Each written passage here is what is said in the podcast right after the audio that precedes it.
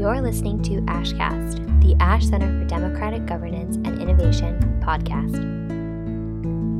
On Friday, February 16th, the Ash Center for Democratic Governance and Innovation hosted an Ash Community Speaker Series event titled A Framework for Change Community Organizing in Japan and Jordan. Kanoko Kamata, Mid Career MPA 2012, former Ash Center Fellow, and current research associate for the program on U.S. Japan relations at Harvard's Weatherhead Center for International Relations and executive director of Community Organizing Japan, and Rawan Zeine, mid career MPA 2018, Ash Ford Foundation Mason Fellow and founder of Ta3leelah, an organization that creates spaces for self expression, social cohesion, and community efficacy, spoke.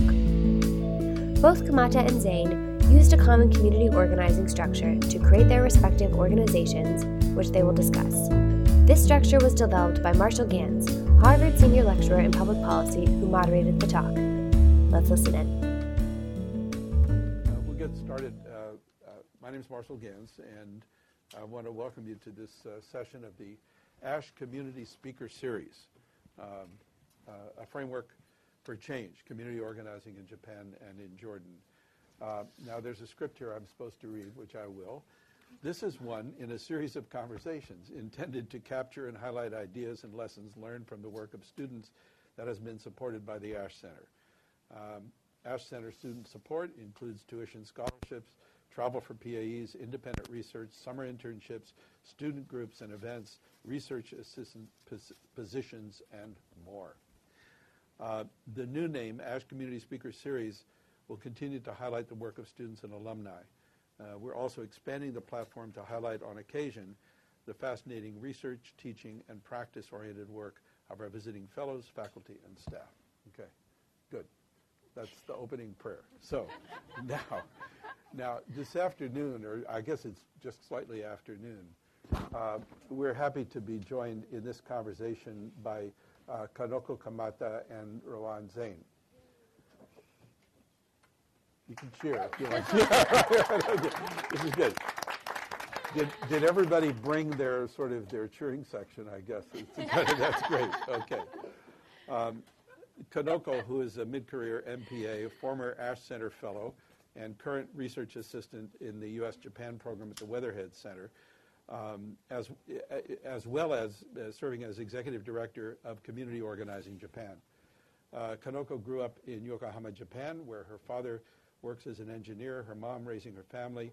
She attended college in biochemistry, or received a degree in biochemistry, worked for 11 years in the private sector, and came to the Kennedy School as a mid-career student in 2011. That's where we met, and following graduation, she served as a community organizer with Make the Road in New York, and then returned to Japan to found Community Organizing Japan. Uh, she also served as a teaching fellow in our distance learning class.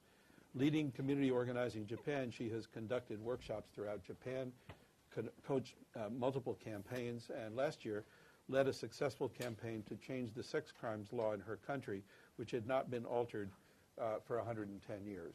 Uh, please welcome Kanoko Kamata.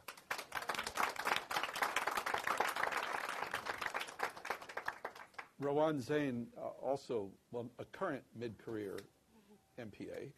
Uh, so what's that, 18, I guess, yeah, is an Ash Ford uh, Foundation Mason Fellow and founder of Ta3leelah, an organization that creates spaces for self-expression, social cohesion, and community efficacy in Jordan.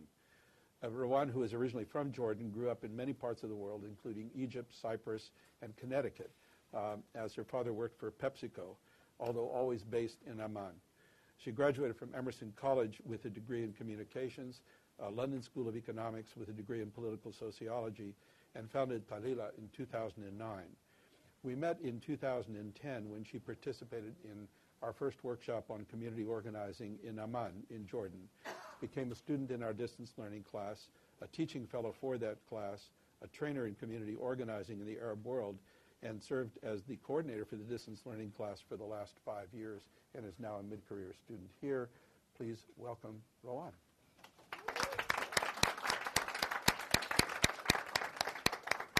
Now, since it's been my privilege to work with them both as students, colleagues, and collaborators, they asked me to say a few words about the approach we've taken to our work together. Um, basically, the approach that we've taken, which is in which uh, is grounded the class that I teach here and so forth, is an approach to leadership that's rooted in three questions posed by a first century Jerusalem scholar, Rabbi Hillel, who, when asked, How do I figure out what to do in the world? responded with the need to ask yourself three questions. First, if I am not for myself, who will be for me? Not selfish, but self regarding. Understanding yourself is fundamental to engage in relationships with others. And the second question being, if I am for myself alone, what am I? Because to be a who and not a what is to recognize that we exist in relationship with others in the world. And finally, he says, ask yourself, if not now, when?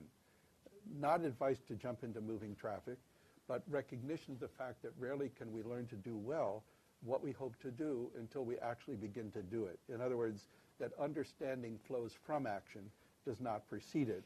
A caution against what Jane Addams called the snare of preparation or also known as just another degree, and then I'll have all the answers to be the expert the world expects me to be. No, I'm just kidding. Okay, about that.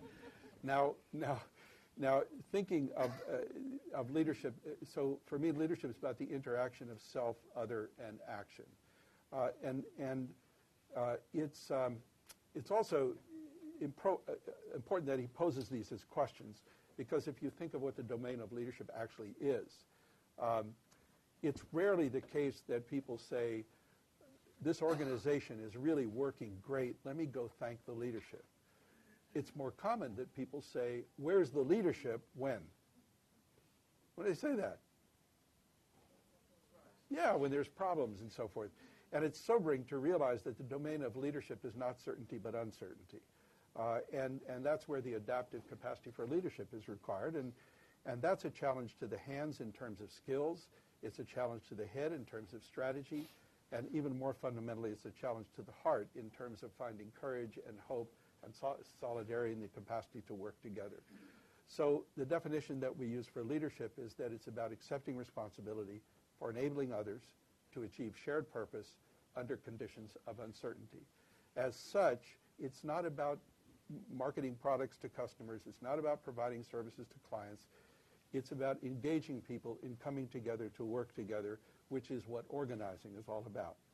Because organizing as a form of leadership is about how to, um, uh, how to develop the leadership to bring people together to translate their resources into sources of power and the capacity to act and create change.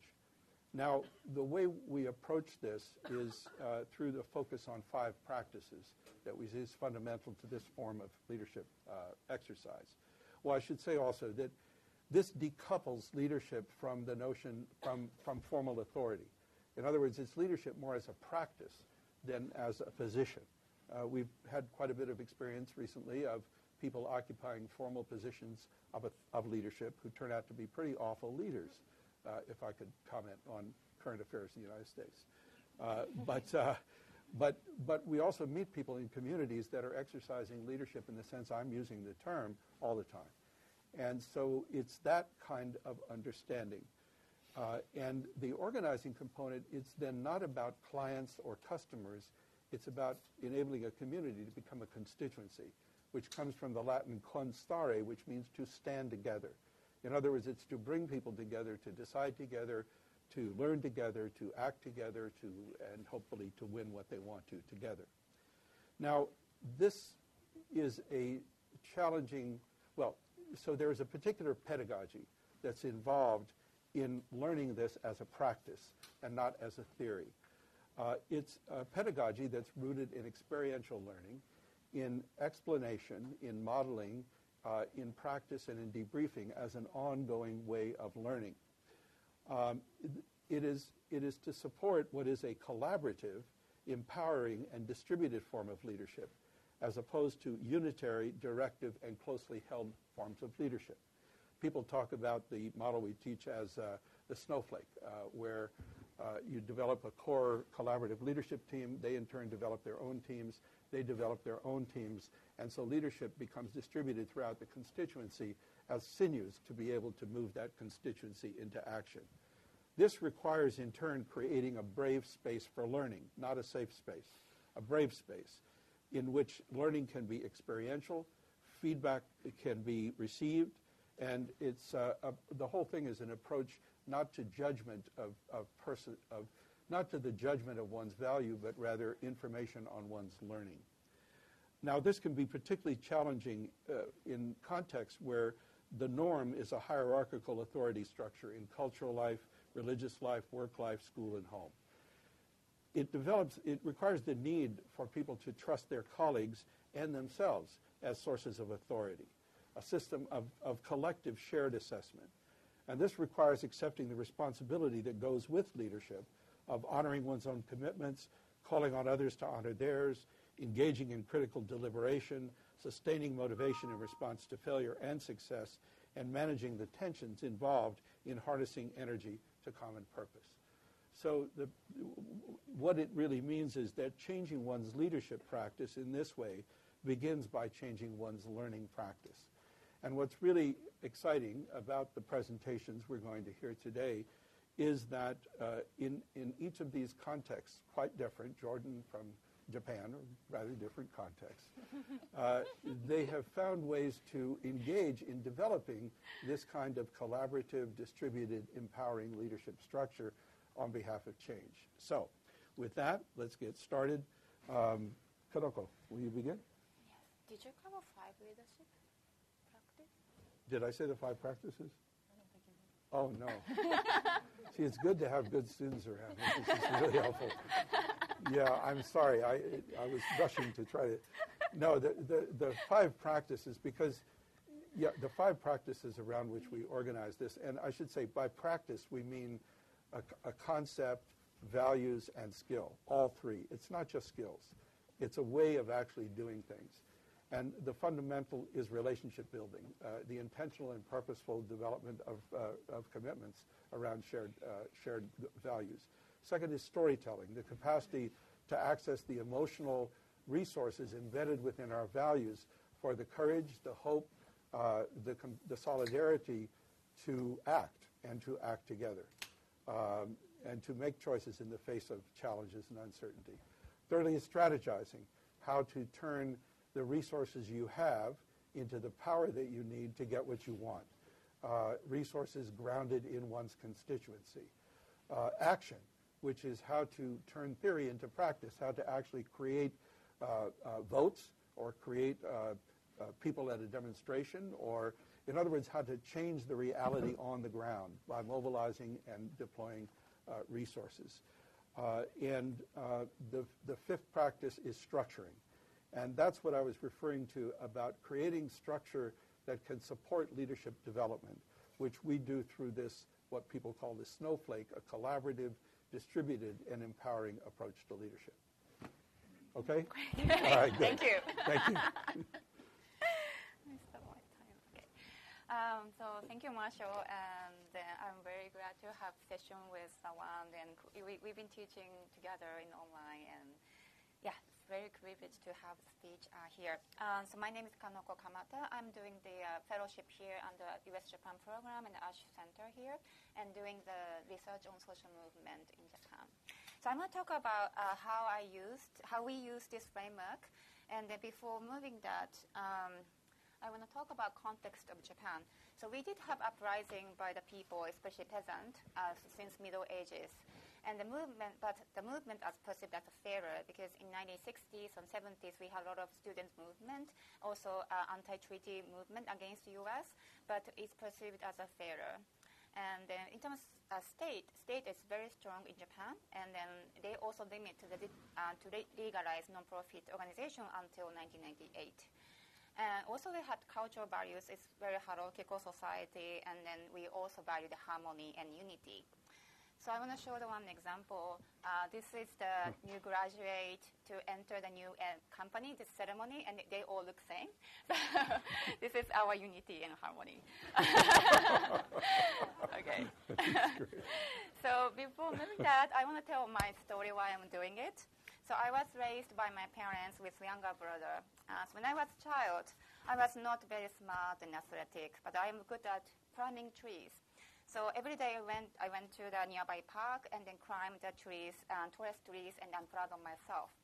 But however, when I was eight, uh, the park was gentrified and many trees was cut. and including my favorite tree.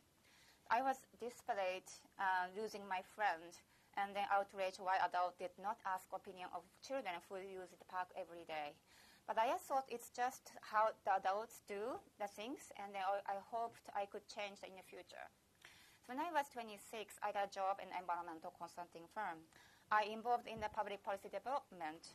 I was very frustrated by the public hearing, and also comment is treated as alibi, and then NGO opinions heard, but no changes made. So at the same time, I saw the bill proposed by civic organization in Europe and some states in US and passed by the Congress. So Ireland, because civic organizations are supported by thousand citizens. But it's not happening in here. So I wanted um, run the civic, civic participation abroad. That, that's why I came to uh, Kennedy School in 2011. So I took organizing course, which is now uh, ongoing in this semester. So I was skeptical at the beginning um, because it sounds very American. And then Marshall said, "Oh, we need to agitate the people. We need outrage." Oh my God, that's wow, very boring. So, but over the course of classes, I resonated with the idea leadership development leads social change. So I decided to bring this framework back to Japan. Um, so in 2013, uh, we, we, invited Marshall to come to Tokyo and had a workshop together. And then we recruited the participants and the organizers of the workshop, and then founders community organizing Japan next month. And then we've been doing the um, teaching of whole Japan, like north to south. And we taught like 1,500 people. And we don't really change the framework, but we translate all the material into Japanese. So uh, that's we have now. There are five board members, full-time staff, three full-time staff, and 10 trainers, maybe more, and the 80 coaches, uh, maybe more. So um, I want to talk about how we use the framework in actual uh, social movement campaign. And then this is the Believe campaign. It's about uh, Change Sex Crime Law project. And our cause is, is that uh, we have the cha- uh, sex crime law, which hasn't been changed from ni- ni- since 1907 and the man cannot be victim, and the age of consent is 13, it's very low. And it's, there's more problem. And the no means yes, it's predominant culture, and nobody talk about sexual violence, although groping is daily stuff. But we had the opportunity that the government uh, uh, planning the revision, but very slow move because there's no interest. So, and also the reform has a very many loopholes. So we want to push the reform, and then we want to address something the loophole. Um, so I had an organization called Chabujo. It's the gender-based, gender issue organization doing cam- community organizing campaign. But this, because this is the kind of national campaign, we need to recruit another organization. So I recruited uh, sexual violence experts, survivors group on sex uh, survivors group, and artist group, and we formed a coalition called Change Sex Crime Law Project. So what we achieved, uh, we could pass the reform, 110 years reform, so it's a really big deal. But uh, as, you, as I said, there's still a loophole, but we could insert a new law to address the loophole uh, in three years. And then we could also change the culture. So consent has never talked in Japan, but now media try to cover what is consent. And social movement, it's more for older people in Japan. Like if we go to street demonstrations, or we see seven, yeah, people in 70 or 80 or whatever. So, but uh, this movement young people, like um, students, joined our campaign. So this is overall strategy. Uh, so we aimed uh, for the society where uh, where, where, individual body and sexual rights are respected. We are organizing women and men who wants to change the current situation, especially college uh, students in Tokyo area, to pass the reform of sex crime law by June 2017 by raising awareness on sexual assault and encourage more people to speak about it and bringing narratives to, of survivors in people who care to 55 politicians in Justice Committee. So Justice Committee is in charge of criminal law reform. So we have a challenge to implement this framework. The first one, does tell the stories. Uh, it's really hard, hard, harder to tell the story because in Japan, community over individual. So there is no space we can tell our self story. And also, there's strong stigma towards sexual violence. So survivors and activists don't want don't to tell the story publicly. And um, also, they, they are afraid um, triggering, uh, triggering trauma. Uh, so we need to overcome that.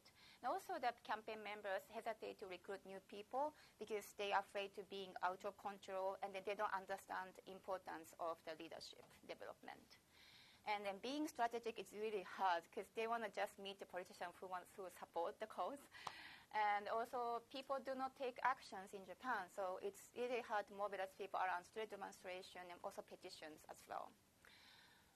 Um, so how to overcome that? I'm gonna go through how to overcome that, and then telling the stories. I think actually we need to show the model. And I, I'm, I myself a sexual uh, assault survivor, a sexual assault survivors. So I saw that I have to show the model. So we did online petitions, and in online petition, I shared my story. And we, with that, you know, we can communicate, we can tell the other campaign members how powerful that you know, real story connect to the people. And then also we use the story of us. Is the story of us is the creative community and shared purpose and shared problem. So we could frame it as everybody issue, not as you know some you know, limited people. Then also the members who are not survivors sharing the story and why they care based on their lived experience. In terms of recruiting, we come up with an uh, idea that to do the uh, consent workshop because sex education is not really done in Japan. And then in, in the end of the workshop, we always ask the people to join our campaign. And we had a, a workshop with the college students in the Congress building. And after the workshop, we um, recruited uh, students to have a workshop in each campus. And actually, uh, there's five university and actually hosted the workshop to us as in three months, and then four, uh, I think 400 people educated during the three months. So when we started, we just have like four organizations, but towards the end of campaign, and we expanded, and then other three organizations are a little bit hesitant to recruit new people in the beginning, but they learn uh, as we show the model, we they encourage to recruit people more. Uh, so in terms of strategy, and I thought that it's very important to agree on the goal and an overall timeline. So I, kind of, I pushed to decide on the goal and when we meet first time in September 2016. And I was a bit afraid that people pushed back, you know, this is too much kind of thing. But people actually appreciate framework, how to think, how to analyze strategy, because people just spend time over and over you know, without any outcomes. but this framework actually help us to uh, create a tangible, um, concrete uh, plan. And also, power analysis is not really common. We do in Japan, uh, but we met Justice Committee members. They soon, we soon found out, oh, they overall support the to pass the reform, but uh, there's no interest to pass the reform. So we try to figure out who is making agenda because uh, you know, make, this is a very important part, who is control the agenda. So we actually found out the right and co- uh, top side, the guy, uh, he's ha- he has the power to control agenda, then approach to him. So in terms of tactics, uh, because the not not we need to be make it accessible to the people who want to join us, who want to take action. So we use a lot of uh, cartoon because cartoon is kind of big in Japan, as you may know. so this is um, picture drawn by me. This, we created a cartoon survey, and we show this. Oh, those are those are not rape in Japan. I mean, it's not considered as a crime in Japan, so people are surprised, oh, we need to change the law, that kind of thing. And then we also did those cartoons, and then this is a last Sorry. piece. Oh, this is my time. no, no, go ahead. Finish up. okay. Um, so uh, towards the end of campaign, we need to increase the pressure, you know, the, the, uh, to the government so maybe we want to do that uh, street demonstration, but it's not possible because people don't come, and especially for sexual violence, they, they don't want to see as a victim. Um, so we, but we want to do something fun. So we come up with the dance action because in Japan, in summer, everybody dance in a festival, and you know, senior people to ch- children. So we want to do something similar, and we ask people to come up with the pose uh, to wish the uh, to make make a, uh, to wish the society where the social uh, so sexual rights are protected. So people making a pose like equal or love is important like that. So 100 people, um, you know, created a post and they post pose in Instagram or Twitter. So it's very interesting. So their friends um, ask them, what are you doing in your doing this? so people can talk about the cause, actually. So it's really good. And then they, we collaborated with the choreographer and then create the dance. And what we use the dance is with, with politicians. So we submitted a petition to the Minister of Justice and then he actually joined the dance together. so it was really neat, and we create the solidarity among the politicians too. So lessons learned. Uh, so community organizing framework works in Japan, uh, but we need to find a connection with the local history and local experience. And then in conformity society, like in Japan, large-scale organizing is very hard. But um, effective tactics can be very um, effective a send signal to decision makers. But it's how to um, motivate more people to join movement is yet a big question. I'm that now. That's why I'm here to research social movement in Japan. And then I'm, my the biggest takeaway is do not hesitate to use framework and show the model and reflect proactively and be creative. So thank you very much. Thank you.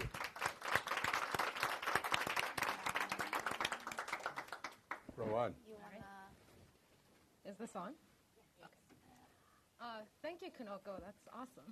um, uh, so Kanoko kind of showed what we usually call like a power over campaign. So when you're trying to build, build enough community pressure to change a certain um, decision maker's perspective, but my my story is more about how you create uh, power within your own community in terms of uh, how they see themselves so that maybe one day it could build up into building power to put pressure on someone else. So I'm a storyteller, so I'm just going to tell you a story about Ta3leelah. Uh, and it honestly starts with me. So mainly I'm the second out of four um, children, and my older sister was the first granddaughter.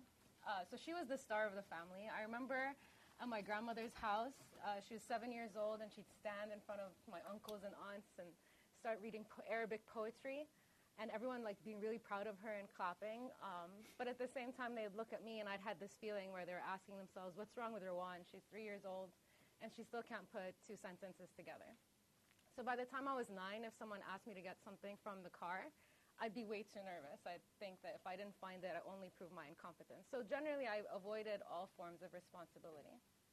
Until in 10th grade, my gym teacher, Mr. Creans, uh, asked me to stay behind in class one day. Nervously, I, I stayed behind, and he asked me if I wanted to be the track and field manager, which was very strange because all my embarrassing moments were in gym class. Uh, so, you know, I, you know, I thought that was a pretty big challenge for me as someone who likes to avoid responsibility. So I thought, let me think about it. And I spoke with my parents and my friends, and they're like, Rawan, it sounds pretty basic. You can do this. Why don't you give it a try? And he seems like he wants to help you do this. So every morning I'd wake up at 7 o'clock. I'd put out the cones on the on the green field. I take attendance, uh, take people's speed. And there I discovered that I can step up for responsibility. And I started to find my voice on campus. I started doing back, backstage theater. I went back into band. I, I was doing short films, and I ended up studying marketing communications at Emerson because um, I felt like I found my voice. But in Emerson, I took a class called Social Liberal Movements, and that's when I realized that I think my calling wasn't so much on the corporate side, but more on the community side. Uh, so I decided to go back to Jordan. And as Marshall mentioned, I didn't grow up in Jordan. Uh, so it was a very difficult place for me to go. It was kind of the home I could never call home. Um, so I decided to go back and challenge myself to just make it my to make a community there, just like I was able to in Egypt and Cyprus and Connecticut.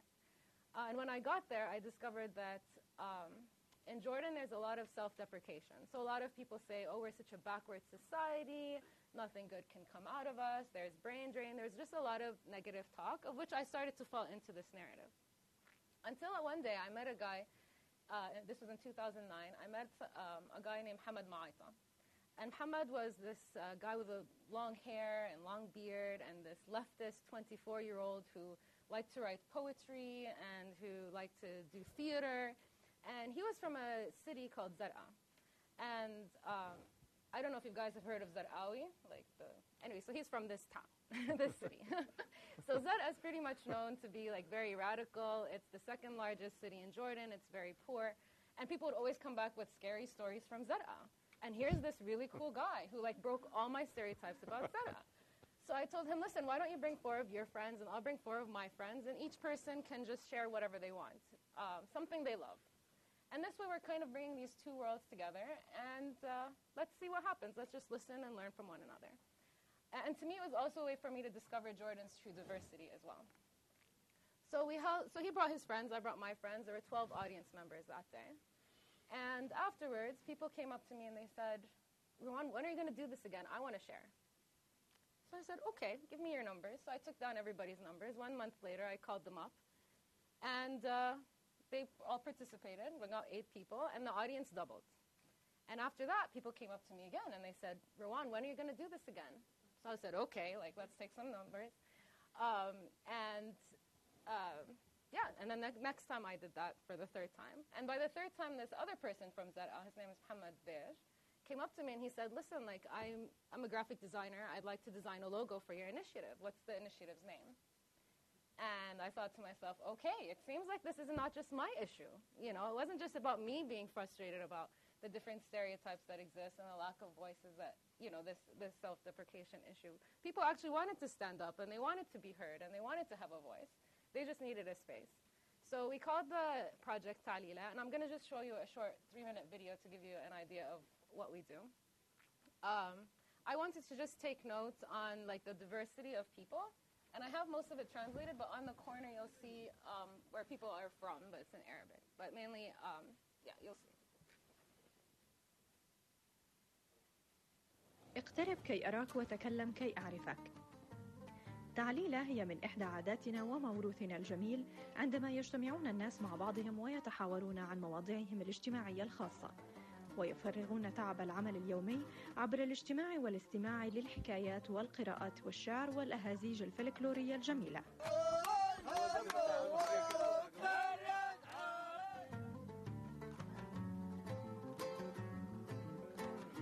تستضيف تعليل جميع الفئات العمرية في المجتمع الواحد. أهم من ذلك أنهم يشركون الشباب والأطفال في هذه الجلسات للتعلم واكتساب الخبرات من الأكبر منهم سنا وخبرة.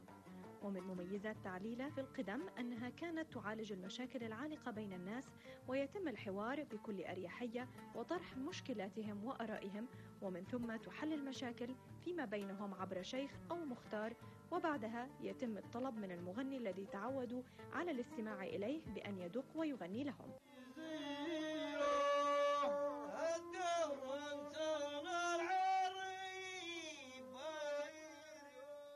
ونظرا لحالة التفكك المجتمعي الذي بتنا نلاحظه في واقعنا الاجتماعي أطلقنا مشروع تعليل كإحدى أشكال الحلول المتواضعة لترابط الناس اجتماعيا وثقافيا وفكريا ومحاولة فتح قنوات الحوار وتبادل الهموم والمشكلات التي فرضتها علينا ظروفنا الحياتية الجديدة. إحنا بنشتغل آه، علاج نفسي ودعم نفسي مجانا لكل إنسان أردني سوري ومن أجل زرع بذور المحبة فيما بيننا يكون لقاؤنا متنوعا من طرح مبادرات ذاتية إنتاجية والاستماع لمواهب جديدة مثل العزف والغناء والقراءة والشعر وما شابه ذلك منطلقين بفكرة توحيد الجهود الاجتماعية من أجل بناء مجتمع أفضل وأجمل. الخط العربي له قواعد خاصة كثيرة في اسمه كتاب قواعد الخط العربي. أسمر أسمراني مين اسك عليا جاءت تعليل كي تساهم في فتح مجال ومساحات آمنة كي نستمع لبعضنا البعض ونساهم في اكتشاف ذاتنا عبر المبادرات والأفكار التي تعرض في سهرة تعليلة والتي تؤدي إلى فهم ذاتنا واكتشاف مواهبنا وأفكارنا من أجل الوصول إلى بناء المجتمع المنتج الواثق من ذاته نحو واقع أجمل وأفضل. لولا البكا ما ينشرح خاطر ولا ينزاح وين. خلى الكدر يطفي سعير الليلتين اللي خلت. ومن أهم مميزات تعليلة أننا نستمع إلى بعضنا البعض دون الاستهزاء أو الامتعاض لأي موضوع يطرح داخل السهرة. بل نقدر كل المواهب والمبادرات والأفكار بكل حب واحترام. رأى من خلفها سد. مشيد البنيان والماء يشبه الصحراء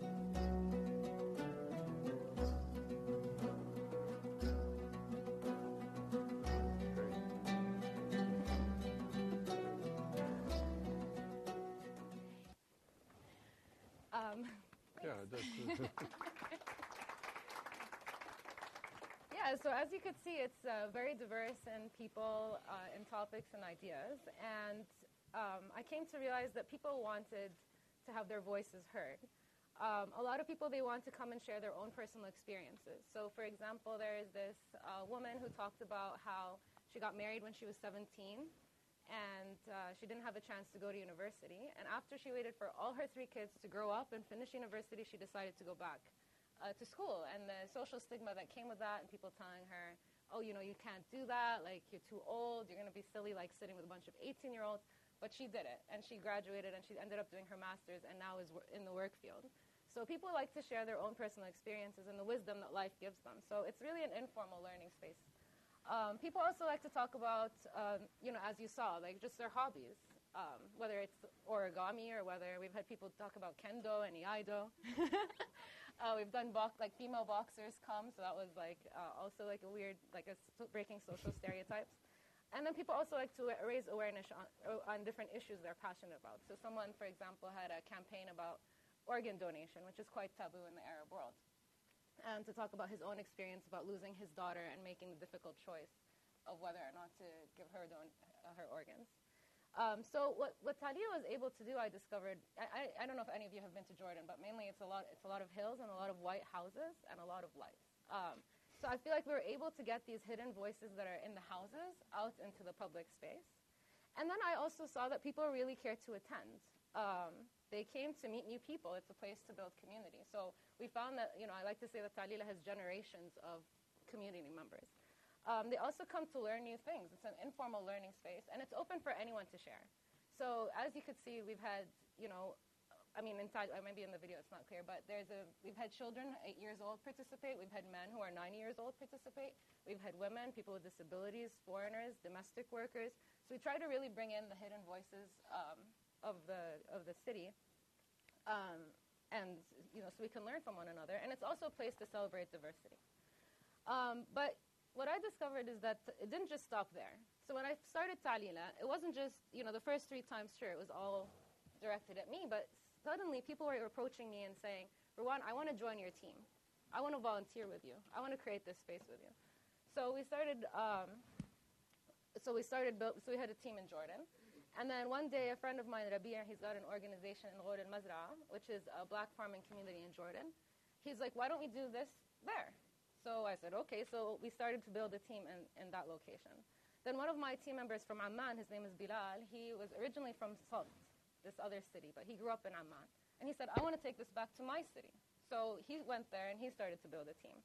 Um, and then we did a project with Oxfam where we did a social cohesion project between Syrians and Jordanians um, to, to create this space. And so they wanted to continue doing it there. And there's also Abu Yazan from Zarqa, a scary town. Now he says he wants to do it there. So right now we have five teams in five different locations um, in Amman, Salt, Ghor al-Mazra, Ba'a, which is a Palestinian refugee camp, and Zarqa. We currently have 45 uh, volunteer members. Uh, they come from all ages. Uh, some of them are high school students, some of them are 54. Um, some of them are electricians, uh, shoe salespersons, high school dropouts. We also got architects um, and people who work in, in um, regular jobs. And each month, um, the teams get together and you know, to, to, Marshall's point earlier about the importance of team building. So um, they, time? Just about. Just about. Okay, I'll pass it. Uh, so mainly, uh, these teams get together and they practice team building. So how do they hold each other accountable? How do they put together an agenda?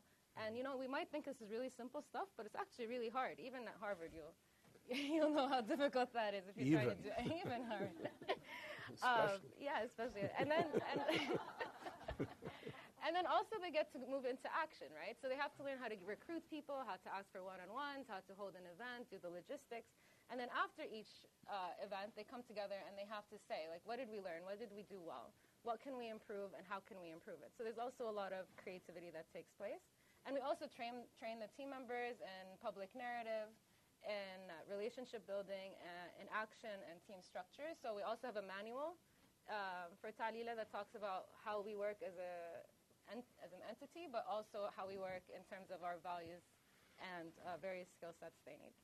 Um, so just to quickly end and say that um, Yeah, so we've done over 40 spaces in eight years. Uh, this year, in this April, will be our ninth year anniversary. Uh, we, each year, we annually have 320 participants to 300 audience members. And our budget is actually less than $2,000 a year. So this is all volunteer. Everyone um, puts in their time in this because they truly believe in it.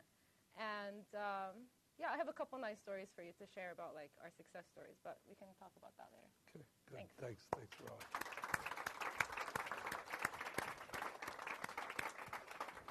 What a, what a fascinating range of experience and, and um, uh, I was going to say innovations. Uh, that word is overused too much.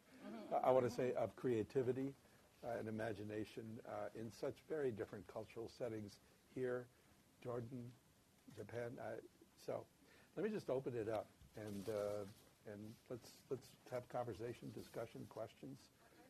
There. Okay, he was first, then here, and then there. Okay.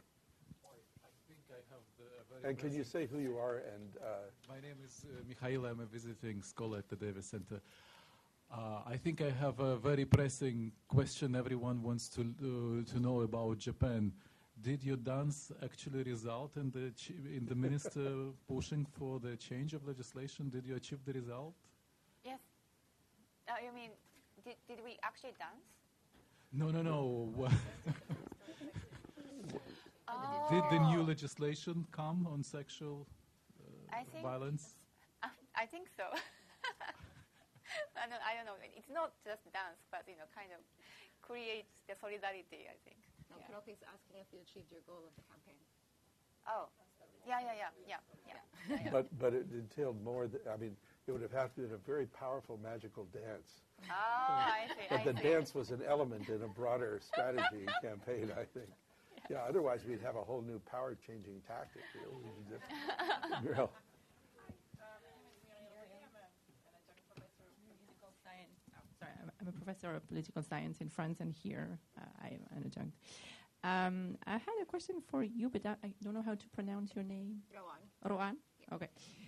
It struck me in your um, uh, story that you went back to Jordan, which was not really home, but you had with you this form that is completely there in you and in the country. Did, did you know already that this form was uh, a traditional form, or did you just, um, you, you seem to say it was not home, but actually you fitted quite well in this place, and your initiative seems to have spread out because you, you had the culture. Well, I don't know. How do you explain that? You see what I mean? Yeah, yeah, no, it's like uh, you knew it without knowing it. Yeah, you know, I think it's really interesting. I think it's this whole outsider insider uh, experience. So for me, I actually, the, when I first started doing Ta3leelah, I met with a cultural activist, and she said to me, I don't understand how you want to do this. You don't know anything about Arabic culture. I could barely speak Arabic at the time. I can't read and write Arabic very well to this day. so there's kind of like this mocking of, you know, how are you going to do a cultural initiative if you don't even know anything about our culture? And I think for me, Ta3leelah was a space for me to actually get to know the culture. I got introduced to so much in terms of, you know, our political thoughts.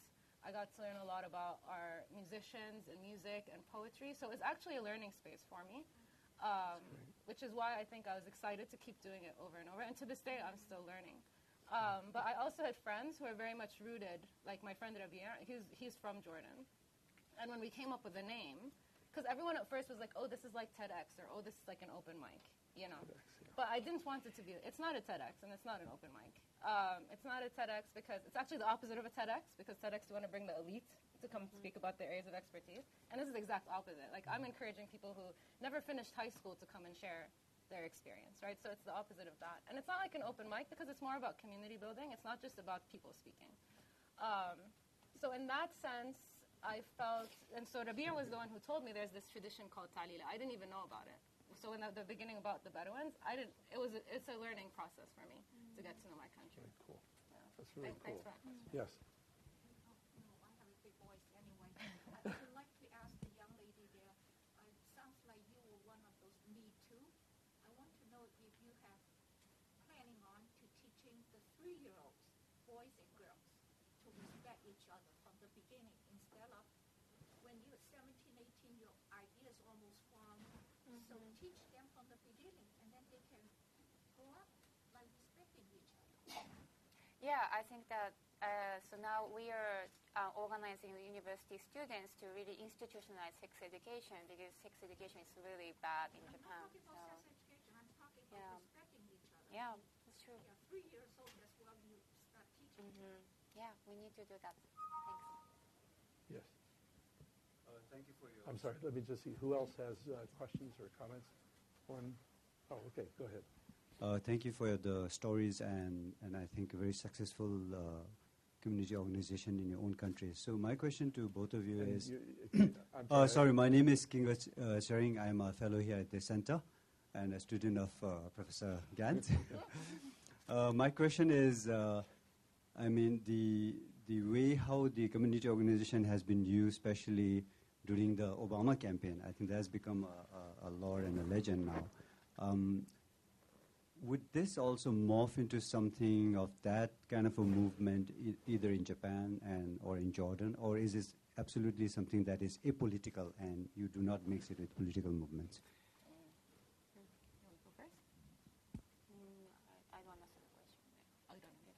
Um, so mainly, I think with my organization in specific, right now it, ha- it has to be apolitical. We're under the Ministry of Culture, and in Jordan, um, yeah, we're not allowed to get political. We're under the Ministry of Culture, which is ironic because I think culture, you know, culture is clear can be a political tool, and I think there's politics in culture anyway. But that's that's a rant for another time.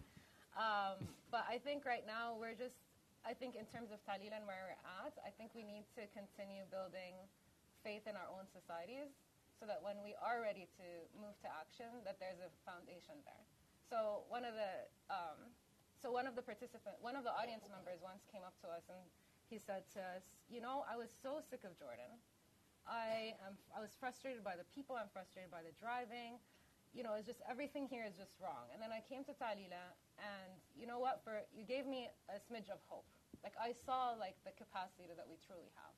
And to me, I think before we can start moving into any form of political action, the people really need to learn and to practice being present together as a community, listening to each other, respecting each other, so that when we are ready to move into the political sphere, we have a good foundation. I should just say parallel to Rawan's work and work that Rawan has actually been part of for the last five years, seven years, has been the development of a broad range of community organizing and advocacy campaigns. I was in Jordan about a month ago, and it was an extraordinary uh, public meeting of 400 people who in disability, in teachers' wages, in daycare, were also learning to work together in this way. It was very inspirational to me, and I think it's really Rwanda by going to the. I think, I think these kinds of changes have to be deeply rooted within the culture, not not opposed to it, it but grow out of it. It's there's an Arabic saying you have to use a beard to cut a beard. In other words, you, it, culture's not monolithic. And so I think one of the things that's really exciting here is the discovery of these resources, turning them into sources of capacity that ultimately is political in, in the deepest sense, I think, of that. Um, Yeah. Just I Yeah. want to add about political things. It's very hard to connect community organizing to political election because people don't want to, even though they volunteered for community organizing effort. Oh, I'm not working for this candidate like that. So we actually had the election in Kurume, Kitakyushu, in Kyushu, and we wanted to actually use that community organizing effort to that election, but we couldn't really do it because people don't want to yeah, be, be involved in politics. So I, we have to think about that too. Yeah. Yes. Hi, my name is John. I'm a research assistant here at the Asher. My question is for Rawan. Um, when I was looking at the video for uh, your video on the Ta3leelahs, I noticed that even though you mentioned that it's a big community space, it seemed like most of the participants were men. Um, is there has there been an effort recently in Jordan, or, or from what you've seen, to make them more sort of gender balanced to get a bro- broader community s- space, like men, women, young and old? Yeah, so gender is a is an interesting issue in Jordan. So t- I guess two things. One is it depends which city and which part of the, where you're working. So for example, in Ghor Mazra, the farming, the black farming community actually have a hu- majority are women who participate. But the the problem is that a lot of the women don't want to be videotaped. Um, so that's you know, just in terms of documentation that might not show. So most of the time we ask participants, like, do you want to be photographed or videotaped? They, a lot of the time the women say no, just because they don't want any problems from their distant uncles or cousins or whatever. Um, you know, the one that was reading the poem, the Bedouin poem, for example, like when she came to our meeting to prepare, she had her younger brother come as a chaperone for her. You know, so at the same, but it's really impressive that she still was able to stand up and speak in front of the audience there. Um, so, but like songs, for example, um, mainly it's young women that come and, you know, young college girls that come and participate. But I mean, I can say it is a challenge to get the women to, to be the majority. They're usually like two, three women out of eight people. Uh-huh. Want to comment on that? On gender? Gender? Yeah, gender in leadership in, in public presence. Um, yeah, it's very difficult to do in this kind of work in Japan because when we have the meeting, usually men speak up and then women just be silent. Um, like so that that's why we had a, an organization about gender issue organization called Chabujo, and then we try to we have the norm, and then this is the organization to create the leadership in women, and we, we welcome men because we also collaborate with men to really um, solve the gender issue, but uh, we kind of focus on how to cultivate yeah, leadership in women. Boy, we got a whole bunch of questions here now uh, here, there, and there. Maybe we, we're getting short on time, so maybe we could hear all three questions and we'll respond to them as a whole. Hi, I'm, my name is Clarice. I'm a master's in public policy student at the Kennedy School. I have, my question is for Kanoko. Kanoko. Um, I'm curious about the tactics that you laid out, uh, how you decided, if you could talk a little bit about how you decided to go forward with those tactics, and if there were other tactics that you talked about that you decided not to go with, and why. And next. Oh, I'm sorry. did you have a question? Yes. Oh. Hi, I'm Baharia, mid-career 2018 MPA. Question for Rawan. Um, your Ta3leelah platform sounds very liberating. It's like if you speak on the stage, you feel like, ah, I've told my story, you know? So in terms of the next step, what, what kind of action item do you take post that? What kind of, do these people need help post presentation, post telling the poem. If you can share on that. Okay. Hi, uh, my name is Yu. I'm from Japan. I'm taking Ganz's organizing class. And, well, uh, my question for Kanoko is about how you get the power. I mean, if I think about changing law, it sounds very, very difficult. And I think I was wondering why it sounds difficult, and I think it's very difficult to get information because like politics sounds very far from like usual daily lives. So how do you get that kind of insider information or you know insights? And was that those were the three? Oh, and one more. Um, this is a taxing exercise here, but yeah, one more. Yeah. Uh, hi, my name is Dana. I'm also a mid-career MPA, and my question and my comment to Rawan, and I do know how hard it is to get a community together in Jordan. So I would like you to elaborate a little bit on how that affected your life on the political level, because getting people together is not the easiest thing in back in our country. Okay, let's. Uh, Kanoko, you want to start? Yes, sure, sure. Um, thank you for the question. Um, in terms of tactics, I don't know. We talked a lot of lot of tactics. So we read out many tactics, and we brainstorm a lot. And then tactics we usually discussed in a group, and because only one person cannot really have the creative tactics, so we usually have the I don't know, at least five or six people, you know, and sitting together and then brainstorm really. Then yeah, it's more like creative way. Oh, why don't you do dance? And oh, okay, maybe it's good. you know, it was fun to do it like that. So, as drawing the cartoon, uh, I think it's yeah, we are really hard to hard time to uh, communicate the legal uh, text because if you read legal text, it's very boring. You know, nobody more interested in. But it's very clear that's very unjust. So we try to. Um, explain for ourselves and draw the picture. And then, oh, somebody said, oh, that's really nice to you know, communicate that way. Oh, maybe that's good to, yeah, why don't we make the cartoon based on those kind of drawing? And, and actually, the, the drawing I made in the whiteboard looks good to the campaign members, so that's why I was the, the drawer. So yeah, that kind of thing. I a more team effort and how to be yeah, really creative.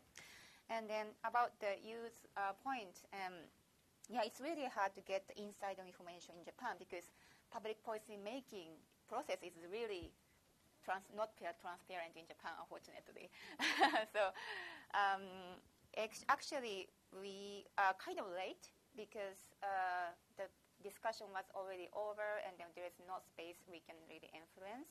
But we try to use our resource as much as possible and we uh, use the Kennedy School alumni. You know, there's some politicians there. uh, yeah, try to be yeah, try to use the resource as much as possible. that's yeah, that's really important to have uh, insider information. And then one thing I found it in a social movement in Japan is you have to be really insider to be involved in the policy making because you have to be um, because when you go to the Congress, it's already discussion was done. The everything, every, every discussion about policy making is done before the Congress. So we have to be really insider then. Then, so usually those movement builders ended up being just insider. They don't really, they can't really do the outsider work and then just ending up ending up to talking to politicians. That's what happened a lot in Japan. So yeah, that's we need to overcome that, and then maybe we need to talk about how we can be transparent. Japanese policy making. Sounds like a good project. Yeah. Very good. Yes, Rawan. Yeah. So, um, in terms of the next steps question, you know, I think this is this is a question we get a lot, right? And and I'm glad that people ask it because it really helps us like reframe what we're really trying to do. So mainly Ta3leelah isn't so much about the the speakers. So for example, it's not we don't sit and we train them on what to say and how to say it. Mainly like, oh, you want to share about like, you know, um, Malaysia? Like, come tell us about like whatever you want about Malaysia. So it, it's more of a it's more of a white canvas that people can fill, right? So what is the change that we're really trying to do? It actually goes back. I fall back on the community organizing framework. So mainly what we want is people to come and become leaders with us in our organization. So uh, the way we support people is we tell them, oh, you know, you're interested in creating spaces, come join our teams. And there's no pre like there isn't a certain prerequisite, um, or like you know they don't need to submit a CV. It's more on the relationship building aspect. So in terms of like how we're building power and creating change, the way I see it more is in terms of the leadership that we're building on the ground. Um, I, hope that answers the question. And in terms of Dana's question about the political level, um, yeah, I think one thing, like just being part of Ta3leelah, I kind of got to lose my sense of privacy in Jordan. and uh, yeah, no, and so that's always like tricky to, to, to, deal with, especially in the conservative society where I'm not that conservative. Um, so there's that aspect. um, and then also sometimes the Secret Service comes, like when once we did um, a Ta3leelah with the the Syrian refugees, the Secret Service came and they wanted to have all the names of the participants who are going to share. Now, if I do that, no one's ever going to want to participate. They're completely burning the entire thing, right? So we have to play it politically well with them. Mainly me as a woman, I take advantage of the fact that I'm a woman and I just play dumb and I tell them, oh, this person's like this person's mom and this person's mom. He's like, what are their names? Well, I'll tell you later, and then they, they it go. So sometimes we can leverage uh, the gender issue there. But then also, oh, it's true um, and then. Um, and then the third part is that, um, yeah, sometimes we end up having political tension. So we had funding from the King Abdullah Development Fund once, and um, they tried to censor us in a way. So that was a fun um, argument, you know, tension there. So I'm pretty sure like the Secret Service has my name in one of their folders. Uh, but I think at the same time, I know that with the King Abdullah Development Fund, they called a lot of the people that participate with us to kind of get dirt on me. But because we have such good relationships with our community, they actually ended up protecting us in a lot of ways. So I think that's very cool. Um, that's great. Um, yeah. So that, that's how that goes. I think we're unfortunately out of time. Uh, but I think this is a reminder of what an extraordinary privilege it is for all of us to learn in this kind of international community with such diverse, not just where we come from, but where we go to. Uh, and I know for me, that's one of the really most generative uh, factors, uh, generative experiences of teaching here. So thank you very much, uh, Kanoko and Rawan and. You've been listening to ASHcast, the ASH Center for Democratic Governance and Innovations podcast. If you'd like to learn more, please visit ash.harvard.edu or follow the ASH Center on social media at Harvard ASH.